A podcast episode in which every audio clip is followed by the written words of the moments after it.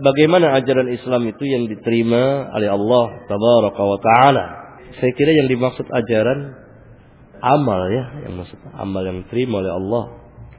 Atau ajaran Islam sesuai yang dibawa oleh Rasulullah sallallahu alaihi wasallam.